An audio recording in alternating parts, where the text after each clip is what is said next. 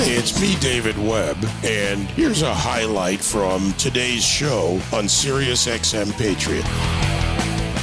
Law and order, lower taxes, proper tax policy, various other things, community safety, education, and more. In the state of Wisconsin, and in my years of observation, reporting, and even going to the state, it's been complex to say the least, much like many other states. You have a very left wing component in the education system. I remember going to a large Bernie Sanders rally uh, debating economics with economics professors. Yeah, economics professors who were Keynesian in nature and even when provided with proof of failure, stood by the ideology. We're, we're not just up against others who want to have a an erudite conversation, a discussion that leads to an agreement that do well, you know, my side's right, your side's wrong, or my side's wrong and your side's right, and what's the right path forward? We're now in a very ideologically driven time in America when the argument is one or the other and nowhere in between. So, how do we get to the correct conservative policies that have been proven to work from an economic, security, and other perspectives in this country? Proven to work versus proven failure. William Martin's running for lieutenant governor in Wisconsin. His website, will, the number four, ltgovernor.com. And he joins me now. Uh, William, great to have you here. Mr. Webb, thank you so much. I really appreciate it. It's an honor to be on your show. I told my supporters I'd be on, and you could have seen them just light up. You've got a real fan club here in Wisconsin. Well, I tell you, I love the state. I have a lot of good friends there. I have the good fortune through the business I'm in of knowing a lot of people in a lot of states. But I, have gone there and seen a state culturally, the voting base, the people eh, have such contradictions. The success of Wisconsin in its history uh, has been one of entrepreneurship, of small businesses from trappers to industry to where we are today, even a big financial sector but yet in the state also has a huge leftist component. And as someone running uh, for governor or for lieutenant governor, uh, how do you address this in your state, and how do you draw people into the conservative point of view? I appreciate the question. Really, this is a state that is evenly divided. Uh, you know, just in terms of my background, I worked for Governor Tommy Thompson helping uh, do the welfare to work reforms. Uh, worked for Governor uh, Scott Walker as well. And in the last election, when uh, Scott Walker ran uh, for governor again, we lost that election by just 30,000 votes in the state of Wisconsin. And, and really, it's it's just that uh, that closely uh, divided. So really, the answer for us is we've got to, as you talk about, come with solutions. They've got to be conservative, common sense solutions to problems, but they've got to be meaningful for folks. And we've got to take the message everywhere. Um, we have not done as well in the Republican Party of going into communities of color, um, which often are conservative, but they're not Republican. And so we've got to make the case to more people about our conservative, uh, common sense uh, solutions. And when you do that, I think you, you begin to bring people over. Um, but we can't win when we don't even show up. You know, that point about showing up, uh, it, it's the first or one of the first steps, certainly, and follow through is the next. That, that's often the more difficult part. Uh, where, where in Wisconsin does the Republican candidate with the conservative policy approach need to show up, and where can they gain ground? So I think there's really um, this is a purple state, and there are Republicans and Republican leaning folks all over the state. What's really been true is, um, you know, there the about a quarter of the population of the state lives in the southeastern uh, portion, um, but the average population in the state of Wisconsin for a municipality is 1,500 uh, residents. So this is really a state, as you talk about in terms of the dichotomy, we've got very urban um, through the, the, eastern side of the state, particularly southeastern, But then you've got these really in, incredibly small, quaint uh, communities all over the state, uh, through the uh, through the central, through the west, through the north. Um, you'll, you'll find there are areas where uh, Trump was getting, uh, you know, percentage of vote as high as he was getting in West Virginia. If you go into the northwestern part of our state, uh, and some parts the uh, the western uh, as well. So there's real strength there. But really, uh, you'll find that uh, you know Waukesha is in the southeastern part of the state, uh, and it is you know probably the homeland of conservative thought and, and voting in the state as well. So there's again there's a real dichotomy. I, I really think it just turns comes down to needing to be everywhere.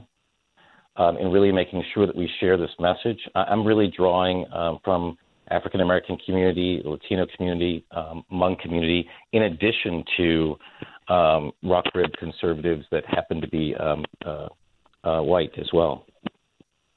Well, we've got to draw on policy, as you said. Policies, policies uh, don't really recognize color when they work. Everyone seems to win, or at least more people certainly seem to win. It's a field of five right now uh, in the Republican primary for the lieutenant governor's position. You know, I went back and did a little bit of research and looking at the last run, where of course Rebecca Kleefisch uh, was the candidate, Mandela Barnes. Uh, the win-in percentage was not that much. It, it was 49.6 to 48.5, which puts this in the winnable column statewide. That means a movement of 3% is a pretty solid win for the Republicans. And, you know, Republicans need to be aligned when the primary, I love our primary system, but when the primary's over and if you're the candidate or someone else's, Republicans need to align and realize there is a better and bigger picture. Uh, do you see that as a possible path right now, given the last round and this current round with the changes that have happened in the state and some of the things you've just described? Well, absolutely. Um, you know, in fact, I was just with Rebecca Kleefisch last night, who's running for governor, and I've worked with her previously in the last administration. we're going to get the base, right? So the the party ticket is going to get the base. What's important in a state like Wisconsin, and it really requires you to work that much harder. In this kind of state, you have to, in a 50-50 environment, move the needle, be able to bring additional uh, people to the tent. That's the work that I'm trying to do to make sure that we reach out to folks that, again, are um, maybe conservative in their thinking, but maybe not Republican in their voting. So it's it's really trying to make sure that we take real life issues and bring conservative solutions to them. For instance, you know, we just suffered a 9% increase in violent crime around the state of Wisconsin from 2019 to 2020. In that same time frame, you know, and, and by the way, that 9% increase in that one year, that's 70% higher than the average uh, national increase of 5.2% for the same period. So something's happening here. Um, and what we believe is that these liberal policies that, um, you know, between having a governor who's missing in action, and uh, you know district attorney who has simply got a revolving door for repeat uh, violent offenders that's having a very real impact on our state. Being able to bring solutions to violent crime, um, particularly to communities of color where they are disproportionately impacted by these issues, is a real life solution. It's a real life way of, of um, meaningfully impacting uh, the quality of life for folks. We just had a 16 year old girl who is a great student, doing the right thing, working um, at a Burger King, she was shot and killed on the job. Tragic. Tragic to hear those stories. Excuse me. Other issues on the table election integrity another big one in Wisconsin now. I mean, you mentioned Scott Walker. I remember back to the, the battles in the state house. The leftists came in millions of dollars of damages, I believe somewhere around $11 million done. And then Democrats flee in the state. This is mm-hmm. the reality in many ways of what you're up against in Wisconsin. You have a committed leftist element, as you said, in a pretty much 50 50 state, but you also have state legislators who will do whatever is necessary for their part, including leaving the state to prevent legislation and, and the job going forward. So, you know, how does that factor in, or to what extent does that factor into the current climate and how you move voters? Well, I think people are, are fed up right now. I mean, we've we've got a situation where we've had a governor who um, feels he has enough authority um, by himself to shut down the entire economy, and needed to talk to no one uh, for that. And yet, when we're talking about public safety issues and other um, uh, life and death uh, consequences for folks, he can't be found. Uh, he has not spoken to the assembly speaker in months. He, by his only only by his own acknowledgement, he's only occasionally spoken to the Senate leader. Our Republican-led legislature is working hard to make sure we're addressing all these issues but you can't find a, uh, partner in the uh, governor's office today, and we will certainly fix that. We're going to be bringing all of these kinds of examples to voters to demonstrate to them what's happened. You know, we've we had half a million people who lost their jobs as a result of uh, Governor Evers shutting down the economy. Um, we had folks that lost their credit uh, histories, lost their savings, people who had worked so hard that lost their uh, businesses and some folks lost their homes. And at the same time, Wisconsin is the state that invented unemployment insurance, and yet a half a million people could not get the, the unemployment insurance they paid for when this governor shut down the economy. And we're going to just we're going to continue to bring back this record to the voters to make sure they understand what the choices are between going forward um, with an experienced team versus continuing to fall behind um, with this amateur hour that we've got going on now. Speaking of uh, the economic issue and the difference between urban and rural uh, in Wisconsin, uh, again, we talked about moving voters, enough voters to win the race. Uh, economic stagnation, which is one of your platforms, how do you uh, identify and move people, especially in rural communities where it's more likely to lean to the right and overcome the urban concentration of votes on a you know when you look at a statewide election urban can shift it. Absolutely it has and has. Um, in fact the last race the, the, last votes that came in came in from milwaukee. So um, we're always uh, watchful for what happens in milwaukee at that case.